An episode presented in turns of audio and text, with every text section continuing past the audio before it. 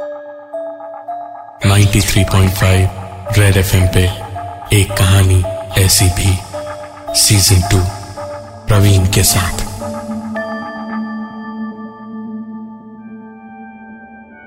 चार साल का रितेश अपनी माँ जयती और पिता शिखर के लिए ही नहीं, बल्कि डॉक्टर्स साइकियाट्रिस्ट ईएनटी स्पेशलिस्ट और वॉइस एंड स्पीच थेरेपिस्ट के लिए भी एक अजूबा था। क्योंकि पैदा होने के बाद से आज तक एक लफ्ज बोलना तो दूर।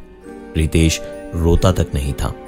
जयती और शिखर दोनों की सरकारी नौकरी होने की वजह से कभी भी रितेश की देखभाल के लिए छुट्टी या दवाइयों के खर्चे के बारे में उन्हें सोचना नहीं पड़ा। लेकिन मुश्किलें अब बढ़ने वाली थी, क्योंकि जयती का ट्रांसफ़र हो रहा था एक बेहतर शहर में। और वहाँ कुछ ही दिनों में शिखर का भी ट्रांसफ़र होना था। जयती नए घर, नए शहर में। रितेश को लिए काम और घर दोनों संभाल रही थी। रविवार का दिन था। कुछ बांधे हुए बॉक्सेस बाकी थे और जयती ने ठान लिया था कि आज वो पूरा घर सजा कर रहेगी। रितेश उस वक्त अपने कमरे में सो रहा था और जयती सामान सब निकाल निकाल के जगह देख देख कर रख रही थी। जब उसने अपने पीछे से आती एक आवाज़ को सुना। जयती पीछे पलटी तो उसने देखा कि इस घर में उसके यहाँ आने से पहले एक स्टील की अलमारी रखी पड़ी थी, जिसके दरवाजे का हैंडल नीचे किया हुआ था। जयती ने एक मिनट को उस हैंडल को देखा और किसी भी आम इंसान की तरह अपना वहम मानकर उसने उस पर ध्यान नहीं दिया और सामान अनपैक करने में लगी रही। उसने एक कार्टन में से एक फ्लावर वास निकाल के टेबल पे रखा ही था जब जयदीप पलटी और उसने देखा कि वो अलमारी, जिसका हैंडल थोड़ी देर पहले नीचे हो गया था, अब उसके दाएँ और बाएँ दोनों तरफ़ के पलड़े खोले हुए थे। जयती ने डरते डरते अलमारी के अंदर झांका। आसपास सब कुछ देखा और उसके पीछे भी झांका। जब सब कुछ ठीक दिखाई दिया तो जयती ने अलमारी का दरवाज़ा चुपचाप बंद किया और वापस अपने काम पे लग गई। ऐसी और कोई आवाज़ उसके कान में दखलंदाजी ना करे। इसके लिए जयती ने कानों में हेडफोन लगा के फुल वॉल्यूम पे गाना चला दिया। गाना सुनते सुनते दबी हुई सी उसने और एक आवाज़ सुनी। पहले तो जयती ने ध्यान नहीं दिया, लेकिन दोबारा आवाज़ हुई। तो जयती ने अपना हेडफोन उतारा और फिर ध्यान से सुनने की कोशिश करने लगी। आवाज़ लगातार तेज सी होती जा रही थी। और जैसी समझ में आया कि मेन डोर से आवाज़ आ रही है तो जयती ने जाकर दरवाजे को खोला। दरवाजे के बाहर जयती को कोई दिखाई नहीं दिया। जयती बाहर की ओर झाँक ही रही थी। जब यही आवाज़ उसने ठीक अपने पीछे रितेश के कमरे से आती हुई सुनी। और जयती वहाँ से भागी रितेश के कमरे में यह देखने की कहीं, रितेश को कुछ ना हो गया हो।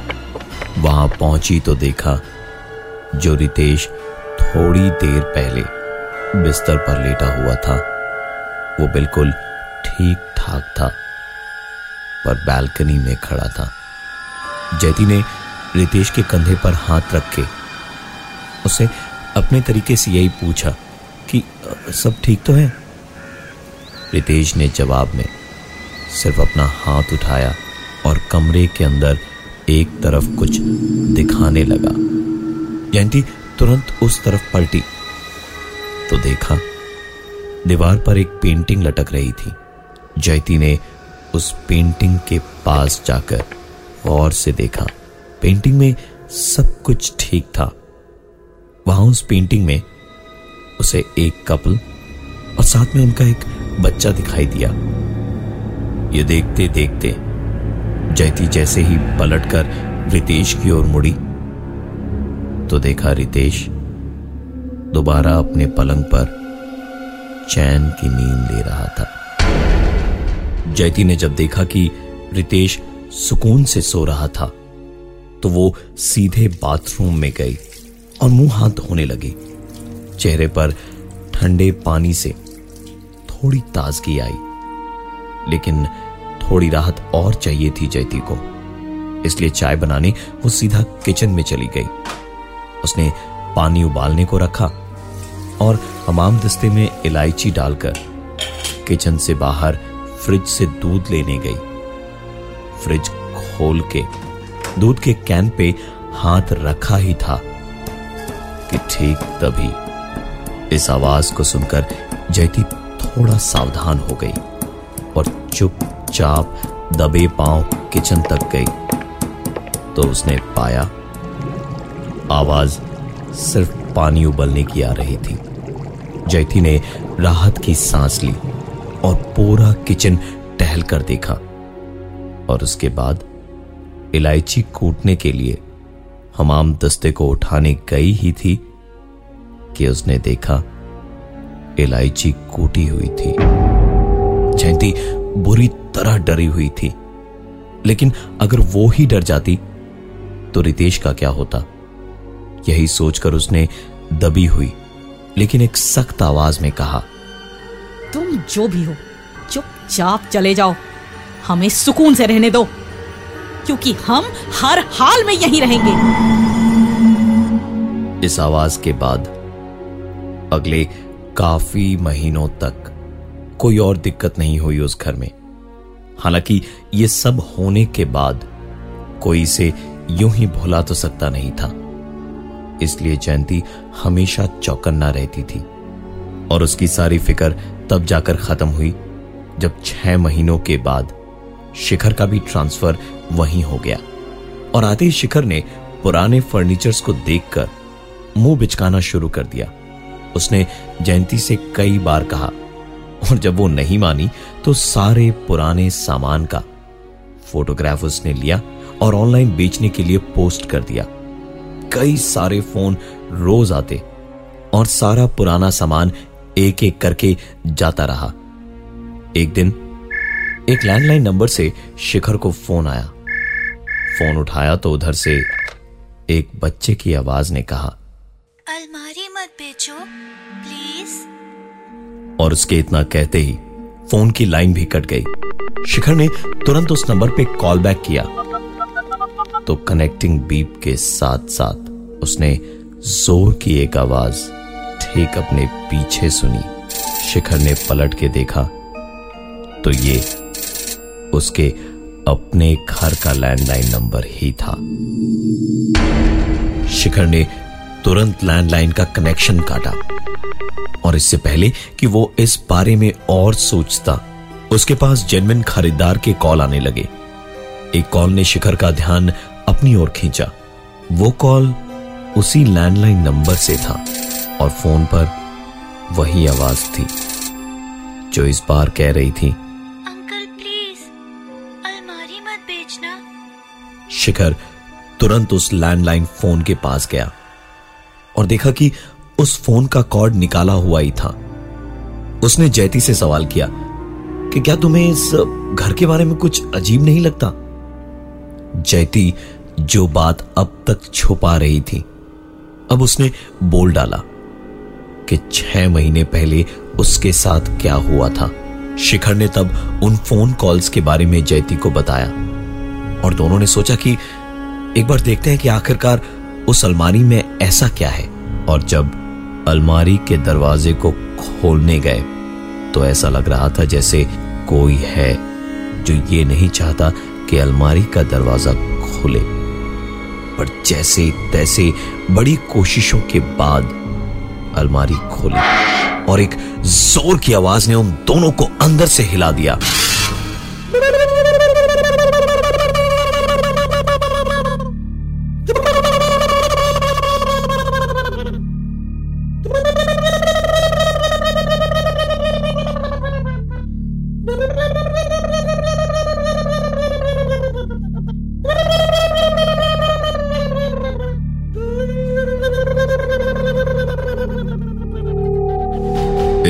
से दोनों इतना डर गए थे कि तुरंत अलमारी से चार कदम पीछे गए।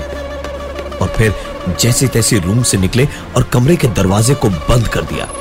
दरवाज़ा तो बंद था, पर वो आवाज़ आना जारी रही। और ऐसा लग रहा था, मानो वो आवाज़ धीरे धीरे उस कमरे के दरवाजे के काफ़ी करीब आ रही हो। और ऐसे में ही उनके बेटे रितेश के रोने की आवाज़ें आई। दौड़कर जब दोनों रितेश के कमरे में गए तो देखा रितेश उसी पेंटिंग की ओर इशारा कर रहा था, जिसे छह महीने पहले जयती ने दीवार पर उल्टा कर दिया था। जयती ने उस पेंटिंग को पलट कर देखा तो उसमें वो बच्चा नहीं था, जो उसने छह महीने पहले देखा था। जयती शिखर को उस पेंटिंग के बारे में बता ही रही थी। कि उतने में रितेश के रोने की आवाज़ किसी और आवाज़ में तब्दील हो गई।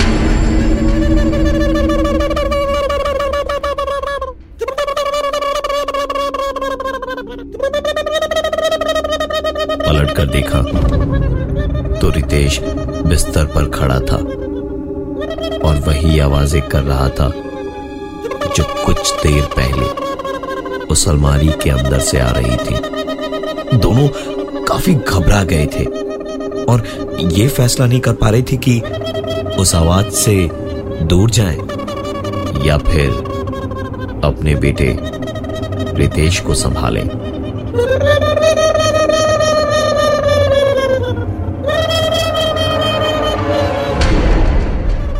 इतना तो साफ़ हो गया था उनके लिए कि रितेश वो आवाज़ खुद नहीं निकाल रहा था, पर कुछ और ही था। जिसने रितेश को अपने बस में किया हुआ था। शिखर ने रोते गिड़गिड़ाते हुए हाथ जोड़ा और कहा, हमने तुम्हारा कुछ नहीं बिगाड़ा है। हम हम तुम्हारी उस अलमारी को कुछ नहीं होने देंगे। प्लीज़, हमारे बच्चे को छोड़ दो, प्लीज़। प्लीज़, मैं तुमसे हाथ जोड़ करके गुजारिश करता हूँ, मेरे बच्चे को छोड़ दो, प्लीज़।